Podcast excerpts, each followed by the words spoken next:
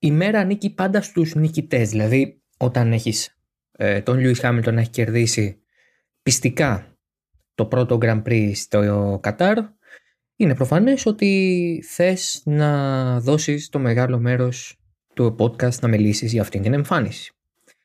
Αλλά θα μου επιτρέψετε σε αυτό το επεισόδιο να αναφερθώ εκτενώς και στην Αλεπού της ερήμου, που είναι και ο τίτλος άλλωστε του επεισοδίου. Καλώς ήρθατε στο Oversteer νούμερο 69. Είναι το Grand Prix του Κατάρ το οποίο μας πέρασε και ήταν ομολογουμένως μια πολύ όμορφη και ξεχωριστή εμπειρία σε μια πίστα που από την κατασκευή της ακόμα πριν από 17 χρόνια είχε κατά νου την φιλοξενία κατά κύριο λόγο αγώνων μοτοσυκλέτας. Ε, το MotoGP επισκέπτεται τη χώρα από το 2004. Παρ' όλα αυτά έδειξε ότι αφενός οι βραδινοί αγώνες είναι πάντα πολύ όμορφοι στο μάτι και έχουν μεγάλο ενδιαφέρον να τους βλέπει κανείς. Αφετέρου η γενικότερη ε, χάραξη, ε, οι απαιτήσεις της είχαν πολύ ενδιαφέρον και μας δώσανε αν και λίγες έστω παρόλα αυτά ωραίες μάχες. Δεν είχαμε μάχη για την νίκη επί της ουσίας από ένα σημείο και μετά αλλά υπήρχαν ε, μικρές μάχες από εδώ και από εκεί συν τα απρόπτα με, τη, με, τα, με τα κλαταρίσματα που έπαθαν τέσσερις οδηγοί. Θα τα πάρουμε με τη σειρά ε, που θεωρώ εγώ σημαντικότητας γιατί ε, θα μπορούσε κανείς να πει ότι αξίζει μεγάλη αναφορά στον Χάμιλτον, τον Verstappen, πώς κινήθηκαν στρατηγικά κτλ. Αλλά θα ξεκινήσω με τον Φερνάντο Αλόνσο. Ε, όταν ακούστηκε πέρυσι για πρώτη φορά, ε, νομίζω κάπου στα μέσα του καλοκαιριού, ότι ο Φερνάντο Αλόνσο είναι πολύ πιθανό να επιστρέψει στη Φόρμουλα 1 για λογαριασμό της Renault που αργότερα μάθαμε ότι θα μετονομαστεί Αλπίν.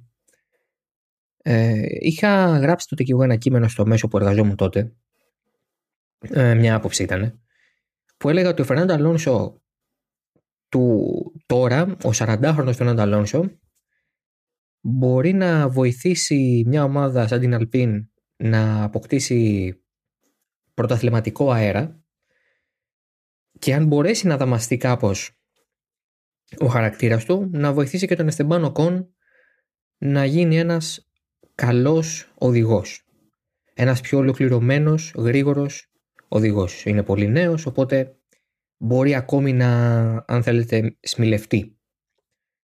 Και η πραγματικότητα είναι ότι όλα αυτά τα πράγματα έως έναν πολύ μεγάλο βαθμό τα έχει καταφέρει. Η Αλπίν φέτος νομίζω με άνεση θα μπορούσε να πει κανείς ότι διανύει την πιο επιτυχημένη χρονιά της. Έχει πανηγυρίσει μια νίκη ήδη στην Ουγγαρία με τον Εστεμπάνο Κον, τώρα στο βάθρο με τον Φερνάντο Αλόνσο και φαίνεται ότι με αυτό το πολύ δυνατό αποτέλεσμα τώρα του Ισπανού, σύν του βαθμούς του Οκον, ε, έχοντας πάρει και το προβάδισμα 25 βαθμών από την Αλφα Τάουρι, είναι πολύ πιθανό να τερματίσει και πέμπτη στους κατασκευαστές. Σε αυτό το κομμάτι νομίζω ότι ο Φερνάντο Αλόνσο έχει βοηθήσει πάρα πολύ. Ε, όχι άδικα, έχει χαρακτηριστεί και, και εγώ ο ίδιος δηλαδή έχω προβεί σε αυτή την, σε, σε αυτή την κριτική ως ένας οδηγός ο οποίος ε, έχει πάρα πολύ έντονο το στοιχείο της ανταγωνιστικότητας αλλά σε βαθμό που δεν είναι υγιές ούτε για τους ανθρώπους που βρίσκονται στην ίδια ομάδα ε, και από την άλλη ε, απαιτεί πράγματα τα οποία πολλές φορές δεν μπορούν να συμβούν. Ε, τα βάζει με την ομάδα όταν τα πράγματα δεν πάνε καλά. Έχει αυτό το πολύ ιδιαίτερο στυλ, το οποίο η αλήθεια είναι πως ε, του έχει στερήσει ευκαιρίες στην καριέρα του. Το έκλεισε την πόρτα ε, σε μια οποιαδήποτε συνεργασία με τη Honda ξανά και επί της ουσίας έθεσε αυτόν εκτός διεκδίκησης της θέσης δίπλα στον, Φερνάντο, στον ε, Max Verstappen. όταν η Mercedes έψαχνε αντικαταστάτη για το Rosberg όταν εκείνος αποφάσισε ξαφνικά να αποχωρήσει από το σπορ και η Mercedes επικοινώνησε και με τον Αλόνσο, τους το έκανε πολύ δύσκολο να τον φέρουν στην ομάδα δίπλα στον Λιούι Χάμιλτον, ακριβώς γιατί είναι αυτός που είναι. Αλλά τώρα πια στα 40 του προς 41, πέρα από το ότι είναι ένας εξαιρετικός αθλητής σε επίπεδο φυσικής κατάστασης και αυτό δεν το αμφισβητεί κανείς, είναι και πολύ πιο όριμος, είναι πολύ πιο κατασταλαγμένος, είναι ένας πολύ επιτυχημένος οδηγός αγώνων και εκτός των ε, ορίων της Φόρμουλα 1, νικητής Λεμάν, πρωταθλητής αγώνων αντοχής, ε, έχει σταματήσει να σκέφτεται τόσο αιμονικά το Triple Crown με το Indy 500. Έχει δεχθεί ότι ερχόμενος ξανά στη Φόρμουλα 1 και για την Alpine, ο ρόλος του είναι τελείως διαφορετικός από αυτόν του πρωταγωνιστή στο grid ή του πρώτου ονόματος στη Φόρμουλα 1. Αυτή τη θέση πια την έχουν άλλοι. Την έχει ο Χάμιλτον, την έχει ο Verstappen, δεν την έχει αυτός. Αλλά η κλάση είναι πάντοτινή. Ε, Diamonds are forever, που λέγεται το τραγούδι. Και η, το racecraft του, η ταχύτητά του, οι ικανότητές του στην πίστα, σε, ειδικά σε επίπεδο αγώνων τις Κυριακές και η εμπειρία του τον κάνουν πάντα υποψήφιο για έναν αγώνα που θα θέλεις να τον θυμάσαι για πάντα. Ο αγώνας του στο Κατάρ την Κυριακή είναι ένας από τους καλύτερους που έχει κάνει στην καριέρα του. Καταφέρνει μετά από 7 χρόνια 196 ε, Grand Prix αν δεν κάνω λάθος να επιστρέψει στο βάθρο με την τρίτη θέση. Έχει οδηγήσει εξαιρετικά σε όλον τον αγώνα. Έχει κάνει καλή διαχείριση στο πρώτο stint και στο δεύτερο όταν αναγκάστηκε να κάνει κάποια προσπεράσματα τα έκανε με μεγάλη αυτοπεποίθηση, γνωρίζοντας ότι το αυτοκίνητο που είχε στα χέρια του ήταν πολύ ανταγωνιστικό. Ε, και νομίζω ότι ακόμα και χωρίς το, το Virtual Safety Car και όλα αυτά που, έκανα, που, που έγιναν με τον Πέρες, ο Αλόνσο το άξιζε το βάθρο. Δηλαδή, OK, okay, αν ανέβαινε ο Πέρες σε αυτό δεν, ε, πώς να το πω, δεν θα λέγει κανείς ότι δεν το άξιζε και ο Πέρες, γιατί γι' αυτός έκανε φοβερή οδήγηση για να ανέβει από 11ο-τρίτο.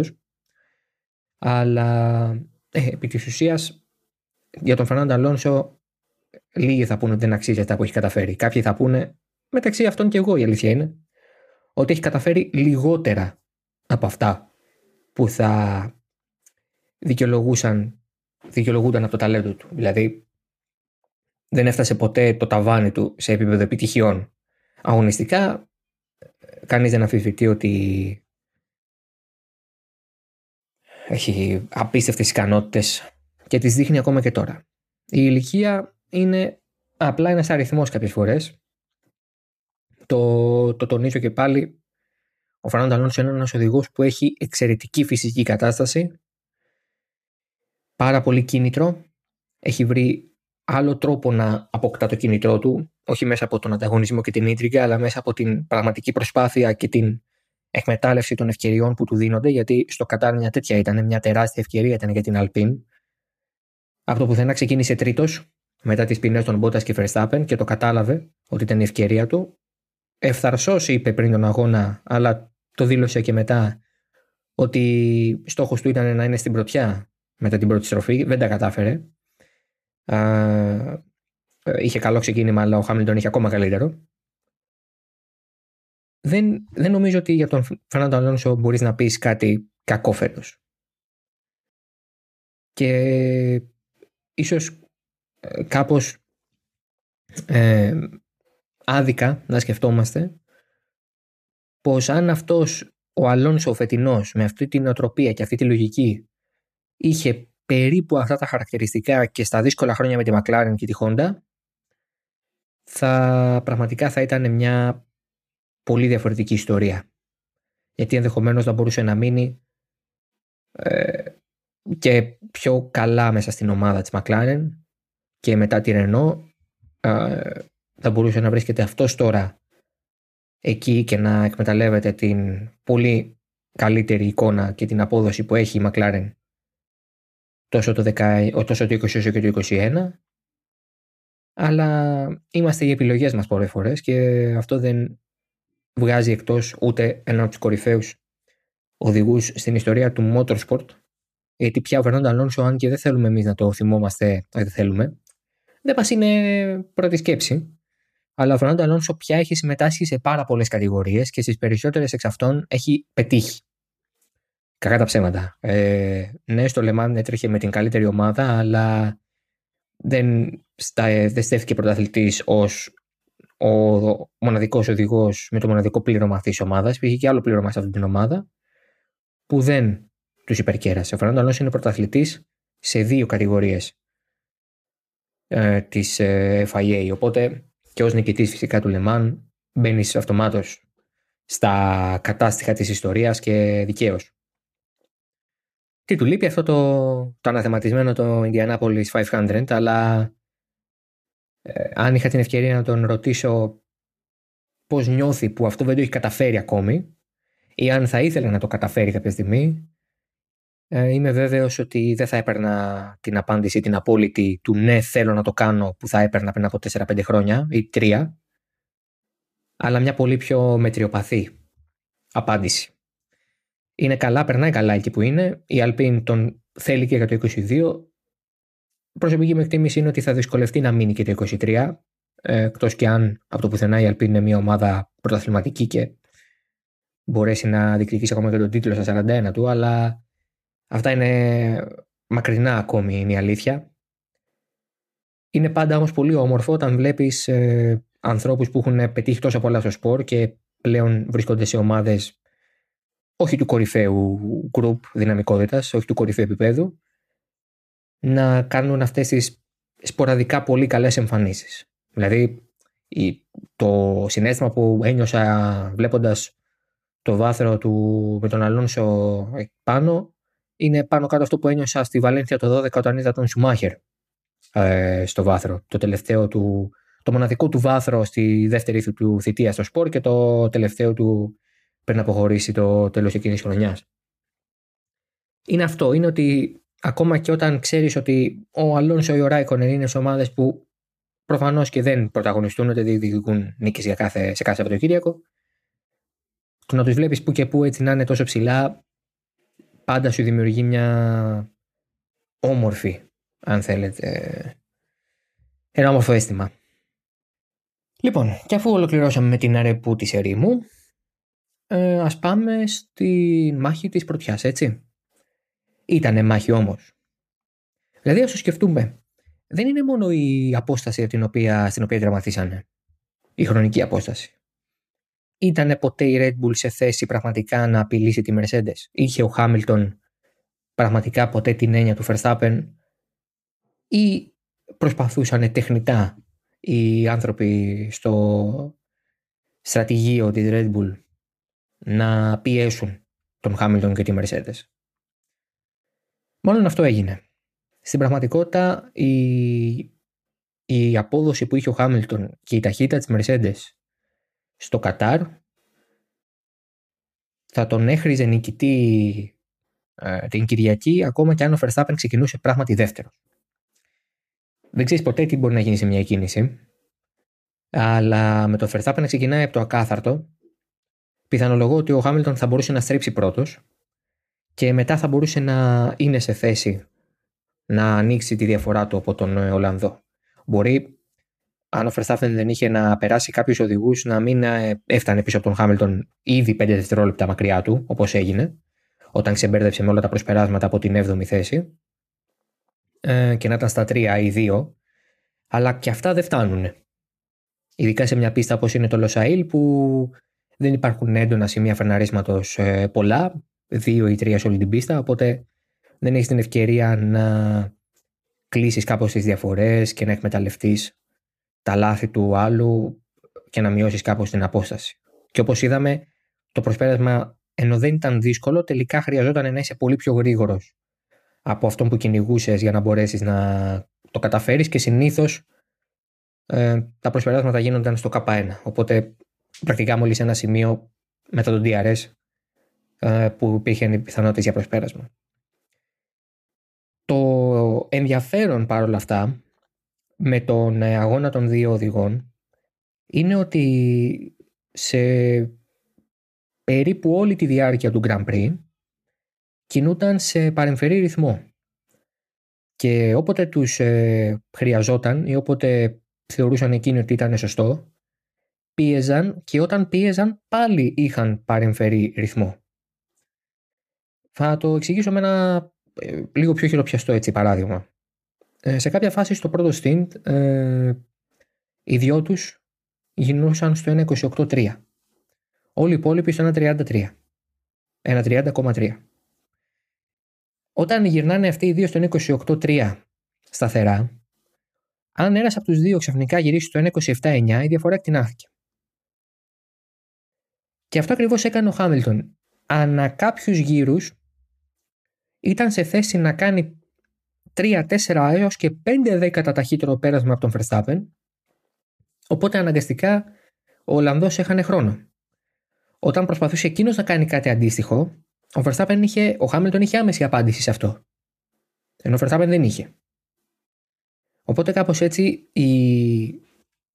αυτό το παιχνίδι μεταξύ τους για το ποιος θα ξεφύγει και ποιος θα μαζέψει έβρισκε νικητή τον Χάμιλτον γιατί έμοιαζε ότι κάθε 5 ή 6 γύρους ήταν σε θέση να κάνει ένα πολύ καλό πέρασμα και να φτάσει από τη διαφορά από τα 6 στα 6,5, μετά σιγά σιγά στα 7, μετά σιγά στα 7,5, 8, 8,5, μέχρι το πρώτο pit stop ήταν στα 9.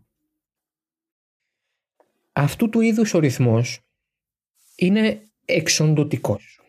Έτσι, make no mistake about it που λένε και οι Άγγλοι το να μπορούν να κινηθούν δύο οδηγοί δύο δευτερόλεπτα παρακάτι ή και κάτι ανάλογα από το υπόλοιπο grid, ακόμα και από τους teammate τους, δηλαδή ακόμα και από τους Πέρες και Μπότας, είναι εξοντοτικό, κουραστικό και φυσικά συναρπαστικό. Είναι σε αυτό το επίπεδο αυτοί οι δύο πια. Και ακριβώς επειδή ο ρυθμός τους ήταν παρεμφερής, ο Verstappen δεν μπορούσε να τον φτάσει τον Χάμιλτον, και ακριβώς επειδή ο Χάμιλτον έμοιαζε αναδιαστήματα να μπορεί να ανοίξει κάπως τη διαφορά, ο Verstappen μπορούσε, το μόνο, να κάνει, το μόνο που μπορούσε να κάνει μάλλον είναι να μείνει εκεί. Η Red Bull θέλησε να αναγκάσει τον Χάμιλτον να μπει νωρίς στα pits, βάζοντας τον Verstappen στον 18ο γύρο, διότι είναι γνωστό πια ότι ο Χάμιλτον έχει την έφεση, μπορεί να κάνει μεγάλα stint. Δεν τον ενοχλεί, δεν τον πειράζει, κρατάει ένα πολύ σταθερό γυρολόγιο δεν είναι δύσκολο για αυτόν. Σε αντίθεση με τον Μπότα, για παράδειγμα, που δεν μπορεί καθόλου να κάνει μεγάλα stint και το απέδειξε πολλές φορές φέτος.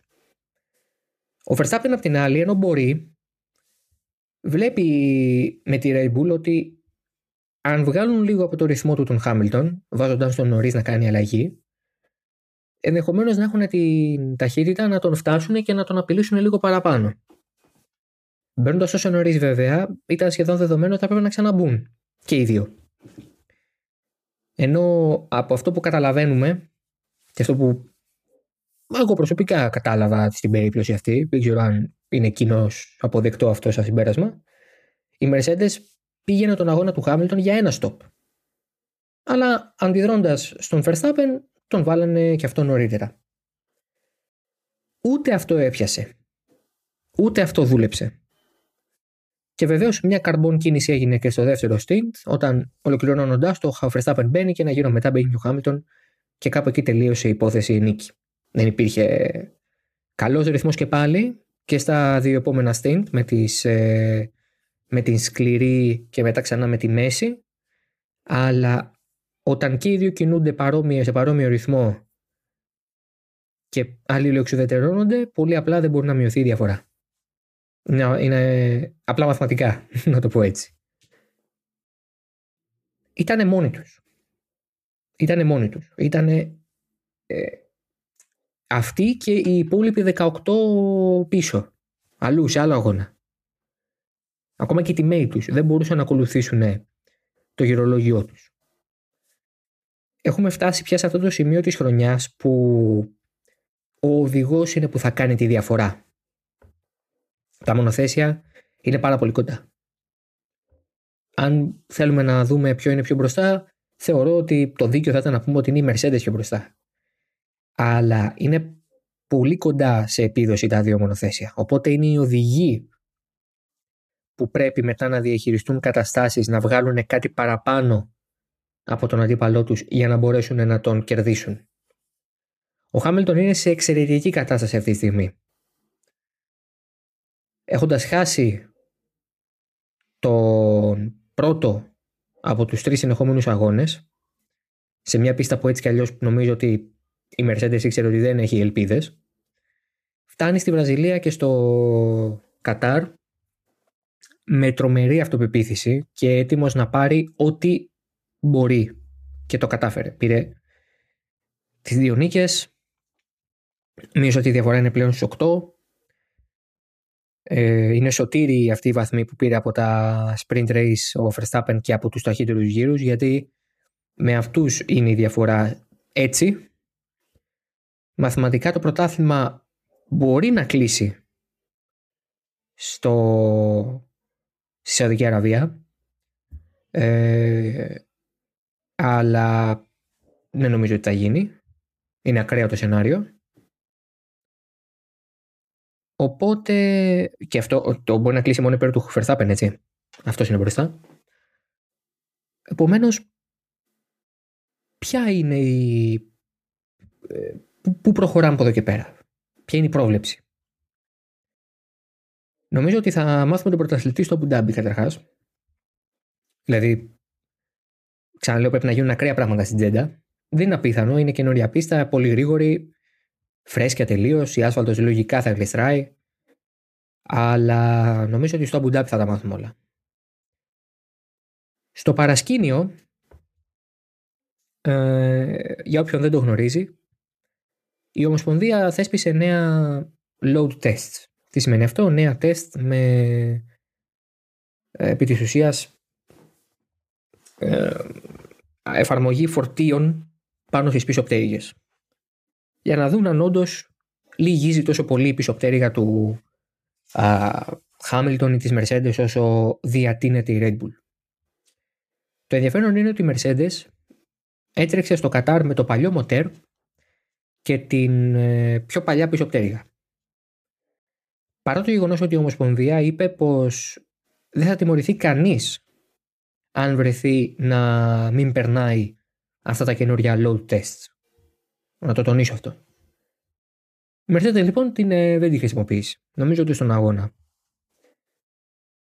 Άρα, τι συμβαίνει τελικά; Ουδής γνωρίζει με, με τα βεβαιότητα. Το μόνο σίγουρο είναι ότι τα παράπονα της Red Bull και τα συνεχή έτσι ταξίδια του Νιούι με τον Μόναχαν στο γραφείο του Νικόλα τον Μπάζη και των αγωνοδικών από τη Βραζιλία ακόμη έπιασαν τόπο. Έκαναν τη φία να κινητοποιηθεί και να θεσπίσει αυτό το νέο είδος δοκιμών. Από εκεί και ύστερα θα τολμήσω να πω ότι δεν θα έχουμε κάποια καινούργια εξέλιξη εκτός και αν η Red Bull κρίνει ότι θέλει να κάνει κάποιο είδους καταγγελία αλλά αμφιβάλλω σε αυτή τη φάση. Απειλήσανε με καταγγελία στο Κατάρ. Πιθανολογώ ότι δεν το κάνανε γιατί είδαν ότι βγήκαν τα νέα τεστ από τη ΦΙΑ, οπότε παίζει και αυτό το ρόλο του. Πάντα. Είναι πάρα πολύ κλειστά τα πράγματα. Είναι πιο κλειστά πιστεύω από ποτέ. Και αυτό είναι που κάνει κάθε κίνηση, κάθε λεπτομέρεια να μετρά πολλαπλά πια. Έχουμε φτάσει δύο Grand Prix πριν το τέλος. 52 διαθέσιμοι βαθμοί. Ό,τι μπορεί να κάνει ο καθένας τους θα το κάνει. Οι ομάδες είναι οριακά και αυτές στους κατασκευαστές με την Mercedes να προηγείται για 8 βαθμούς από την Red Bull. Πάρα πολύ οριακά και εκεί τα πράγματα. Και νομίζω ότι είμαστε σε, στην κόψη του ξηραφιού σε κάθε επίπεδο αν αυτοί οι δύο βρεθούν ξανά να δώσουν μάχη στην πίστα μεταξύ τους κοντά, θα, θα βγουν πυροτεχνήματα. Θα ανατιναχθούν όλα. Εγώ προσωπικά δεν μπορώ να θυμηθώ να έχω καλύψει τέτοια μάχη τίτλου. Ούτε το 12 ήταν τόσο έντονα τα πράγματα γιατί ο Φέτελ είχε σαφέστερο προβάδισμα φτάνοντας στους τελικούς και η αλήθεια είναι ότι ο Αλόνσο είχε τραβήξει το κουπί περισσότερο ο ίδιος παρά το αυτοκίνητο της Ferrari τότε. Και το 16 πάλι ο Ρόσμπερκ είχε πολύ σημαντικό προβάδισμα. Ήταν ο Χάμιλτον που κυνηγούσε έντονα και δεν τα κατάφερε. Τώρα είναι πολύ ωριακά τα πράγματα. Μία νίκη του Χάμιλτον με δεύτερο τον ε, Verstappen στην ε, Τζέντα ε, και ας υποθέσουμε ότι ο βαθμός του ταχύτερου γύρου πηγαίνει σε κάποιον άλλον, φέρνει τη διαφορά στον ένα βαθμό. Αν ο Χάμιλτον κερδίσει και πάρει και τον ταχύτερο γύρο στη Τζέντα, η διαφορά εκμηδενίζεται με τον ε, Verstappen δεύτερο. Φανταστείτε να φτάσουμε στο Abu Dhabi. Είναι πολύ πιθανό σενάριο, έτσι. Δεν είναι επιστημονική φαντασία. Πρώτος ο Χάμιλτον, δεύτερος ο Verstappen, ταχύτερο γύρο ο Χάμιλτον. Έτσι. Φανταστείτε να πάμε στο Abu Dhabi στα ίσα. Στα ίσα. Θα. θα δεν θα υπάρχει. Δεν μπορώ να το. Δηλαδή. Θα είναι εξαιρετική, εξαιρετικά οριακή η κατάσταση. Και θέλω να πω κάτι πάνω σε αυτό για τη φετινή χρονιά. Όποιος και αν το πάρει, νομίζω θα είναι ο πιο άξιος πρωταθλητής, όχι με την ε, έννοια του ότι όλοι οι υπόλοιποι δεν το αξίζουν, αλλά θα είναι αυτός που θα έχει δώσει ενδεχομένως τη μεγαλύτερη μάχη για να πάρει το πρωτάθλημα. Θα είναι αυτός που θα έχει καταφέρει να κερδίσει έναν εξαιρετικά δυνατό αντίπαλο σε όλη τη διάρκεια της χρονιάς. Ε, υπάρχουν πολλά παραδείγματα πρωταθλημάτων που κρίθηκαν ανάμεσα σε δύο οδηγούς διαφορετικών ομάδων. Βεβαίως, πολλά τέτοια παραδείγματα. Μα κανείς ποτέ στην ιστορία της Φόρμουλα 1 δεν έφτασε να έχει αντίπαλο έναν άνθρωπο που να έχει τα χαρακτηριστικά ούτε του Verstappen ούτε του Hamilton. Είναι μοναδικά ταλαντούχοι, πεισματάριδες, ανταγωνιστικοί, γρήγοροι, ε, το, ακούραστοι. Ακούραστοι. Ε, παίρνουμε σαν δεδομένο ότι αυτοί οι άνθρωποι τα δίνουν όλα στην πίστα, αλλά έχουν περάσει 19 αγώνες. Δεν έχουν περάσει 10, 11, 10, 12, 8. Είμαστε πια σχεδόν στα 20 Grand Prix. Έχουμε φτάσει εδώ και 8 μήνες να πηγαίνουμε έτσι επί της ουσίας. Όποιος και αν το πάρει θα είναι ο πιο δύσκολα ο, πιο, ο, ο το πήρε με το πιο δύσκολο και κοπιώδη τρόπο. Αυτό θα είναι μοναδικό. Αν ο Verstappen το πάρει θα έχει σκοτώσει το θηρίο, θα έχει σπάσει το σερί, θα έχει κρατήσει πίσω του έναν, που, έναν οδηγό που στατιστικά είναι ο κορυφαίος στην ιστορία του σπορ. Αν το πάρει ο Χάμιλτον θα έχει κάνει το comeback αφενός γιατί είναι στο μεγαλύτερη διάρκεια του πρωταθλήματος ήταν πίσω και είναι ακόμα πίσω στη βαθμολογία. Θα έχει σπάσει τα 7 του Σουμάχερ, θα, δηλαδή ξεφεύγουμε όποιος και να το πάρει. Αλλά και όποιος το χάσει αντίστοιχα θα είναι ο καλύτερος δευτεραθλητής στην ιστορία του αθλήματος. Θα είναι με διαφορά ο καλύτερος δευτεραθλητής στην ιστορία του αθλήματος. Και αυτό λέει πολλά για όλη τη χρονιά. Και για αυτούς τους δύο και για τις ομάδες τους. Ναι, η μικροπρέπεια πάρα πολλές φορές έχει υπερβεί τα ας πούμε λογικά όρια που μπορεί να περιμένεις ανάμεσα σε δύο ομάδες και δύο οδηγούς σε τόσο ανταγωνιστικό επίπεδο αλλά αγωνιστικά και οδηγικά το μεγαλείο τους είναι τεράστιο. Ο καθένας με τον τρόπο του, ο καθένας με την δική του φιλοσοφία γύρω από τους αγώνες αλλά και οι δύο έχουν φτάσει σε ένα, σε, σε ένα εξαιρετικά υψηλό επίπεδο που δεν ξέρω αν μπορεί να φτάσει ποτέ κανένας, κανένα άλλο δίδυμο οδηγών στη μάχη για τον τίτλο τα επόμενα λίγα χρόνια ή πολλά αναλόγως. Λοιπόν, αυτά για το Verstappen Hamilton. Δεν έχω κάτι άλλο να πω. Έχει, υπάρχει εδώ μια ερώτηση στο Twitter. Αν ο Verstappen δεν είχε την ποινή, θα είχαμε μια πίστευτα κλειστή μάχη. Δεν συμφωνώ και εξήγησα το λόγο πριν το, δηλαδή το είπα πιο περιγραφικά, είχε παρεμφερεί ρυθμό με τον Χάμιλτον ο Verstappen, αλλά δεν φαινόταν να μπορεί να αντιδράσει στα ξεσπάσματα του, του Χάμιλτον, άρα η διαφορά μεγάλωνε χωρίς ο Verstappen να μπορεί να την ξαναμαζέψει. Ε, και κλείνοντας, πάμε στα των ελαστικών. Τέσσερα κλαταρίσματα, όλα στο μπροστά αριστερό ελαστικό. Πρώτα στον Μπότας, μετά στο Ράσελ, Λατίφη και στο τέλος ο Νόρις. Από όσους την πάθανε, ο μοναδικός που κατάφερε να βαθμολογηθεί στο Κυριακά ήταν ο Νόρις με, τους... με την ένατη θέση μετά το pit stop του. Γιατί έγινε αυτό το κλατάρισμα. Η εκδοχή της Πιρέλη είναι πως η φθορά και, το, και τα πολύ ψηλά και κουφτερά κέρμπ της πίστας του Κατάρ οδήγησαν σε αυτές τις αστοχίες. Ε, ζήτησα από την Πιρέλη ένα παραπάνω σχόλιο και αρνήθηκε να μου δώσει κάτι περαιτέρω πέρα από αυτά που ανέφερε και η επίσημη ενημέρωση που έστειλε σε όλους τους ε, δημοσιογράφους που αναφέρει αυτήν ακριβώς την αιτιολόγηση που, που, που είπα προλίου. Δεν νομίζω ότι είναι ζήτημα Πιρέλη αυτό. Η πίστα έχει αυτά τα κέρδη ακριβώς γιατί δεν χρησιμοποιείται από μονοθέσια στην πραγματικότητα, αλλά από μοτοσυκλέτες. Και τα κέρμπα αυτά τα χρειάζεσαι στις μοτοσυκλέτες. οριοθετούν και την πίστα, να το πούμε και αυτό. Ήταν πάρα πολύ άτσαλα τα περάσματα των οδηγών εκεί γιατί θέλανε να κερδίζουν χρόνο οπότε δεν λογάριαζαν την καταπώνηση του ελαστικού. Και μετά από 30-35 γύρους, όταν το κάνεις αυτό και τα ελαστικά έχουν φθαρεί και έχουν φάει τόσο ξύλο, να το πω έτσι, η αστοχία έρχεται. Συνεχίζεται να λέγεται από τους οδηγούς ότι δεν το περιμένανε, δεν υπήρχε καμία προειδοποίηση.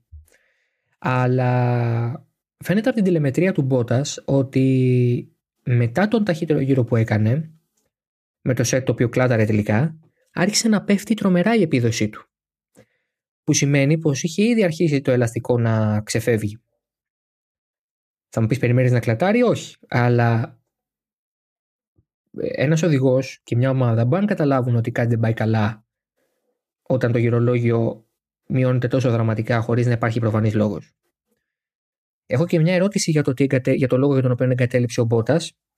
Ε, ε, σύμφωνα με την ε, ενημέρωση που μας έστειλε η Mercedes ε, κρίθηκε ότι οι ζημιές που είχε αποκομίσει το αυτοκίνητο μετά το κλατάρισμα γιατί έβγαλε και μισό γύρο ξύνοντας την πίστα ο Μπότας ε, δεν, δεν, τον, δεν του επέτρεπα να συνεχίσει τον αγώνα με ασφάλεια και επί της ουσίας μπήκε στα pits και εγκατέλειψε για να μην προκαλέσει περαιτέρω ζημιές ή μην υπάρξει κάποια σημαντική αστοχία οπότε να έχει ζήτημα με τα με τα ανταλλακτικά του, να το θέσω έτσι, για τους υπόλοιπους δύο αγώνες. Γιατί μην ξεχνάμε ότι οι ομάδες πια δουλεύουν και σε ένα cost cap, οπότε είναι πολύ πιο δύσκολο για αυτές να έχουν όσα spare parts θα ήθελαν. Αλλά και έτσι και αλλιώς προς το τέλος της σεζόν πάντα οι ομάδες έχουν πολύ λιγότερα ανταλλακτικά και εφεδρικά, εφεδρικές πτέρυγες ή άλλα τέτοια μέρη στη διάθεσή τους γιατί έχουν αρχίσει να κατασκευάζουν τα κομμάτια που χρειάζονται για την επόμενη σεζόν. Ε, βάζοντας και το κομμάτι του προπολογισμού, ε, καταλαβαίνετε ότι το μείγμα δημιουργεί αυτό το ζήτημα, γι' αυτό και ο Μπότας μπήκε στα pitch. Νομίζω ότι η Πιρέλη θα πάρει τα κλαταρισμένα ελαστικά, θα τα εξετάσει, θα τα δει και θα κρίνει αν τέλος πάντων ε, ήταν όντως αυτοί οι δύο λόγοι που οδήγησαν στα κλαταρίσματα. Αυτά για το Κατάρ, αυτά για το Grand Prix του Κατάρ. Την επόμενη Δευτέρα θα έχουμε καλεσμένο τον ε, Ed Spencer, ο οποίος ε, εργάζεται στο Motorlat σαν ε, συντάκτης Motorsport, Βρετανός, εξαιρετικά έγκριτος και με πολύ μεγάλη γνώση των πραγμάτων στα, του Paddock και της Φόρμουλα 1 βεβαίως. Θα είναι μεγάλη μας χαρά να έχουμε ακόμη ένα ξένο καλεσμένο να κάνουμε ένα εγγλόφωνο επεισόδιο, οπότε όσοι ενδιαφέρεστε και όσοι μπορείτε να το παρακολουθήσετε ενώ να το αντιληφθείτε στην ολότητά του μεγάλη μας η χαρά να το ακούσετε και κάνουμε πλέον την ανάπαυλα επιτέλους για να πάμε στους δύο τελευταίους αγώνες 5 και 12 Δεκεμβρίου σε Σαουδική Αραβία και Αμπουντάμπη αντίστοιχα. Να απολαύσουμε το φινάλε θα είναι ένα από τα πιο κατά την άποψή μου ενδιαφέροντα και δραματικά μπορώ να πω ε, τελειώματα σεζόν που όχι μόνο σαν δημοσιογράφος αλλά και σαν θεατής θα έχω δει και όποιος και να κερδίσει σε αυτή τη φάση που είμαστε θα το αξίζει 100%. Είναι το μοναδικό που μπορώ να πω ε, χωρίς να βάλω στην κουβέντα τους επιμέρους οδηγούς. Το μόνο σίγουρο κατά την άποψή μου είναι ότι ο πρωταθλητής θα είναι ένας από τους κορυφαίους στην ιστορία του σπορ, είτε είναι η 8η φορά για τον Χάμιλτον, είτε η πρώτη για τον Verstappen. Και ο δευτεραθλητής, το ξαναλέω και ακούγεται το ξύμορο, θα είναι ο καλύτερος δεύτερος στην ιστορία. Αυτά τα ξαναλέμε σε μία εβδομάδα. Συνεχίζετε να ακούτε το halftone.fm και τις υπόλοιπες εκπομπές τους σε όποια πλατφόρμα podcast επιθυμείτε, αλλά και στο ίδιο του halftone.fm.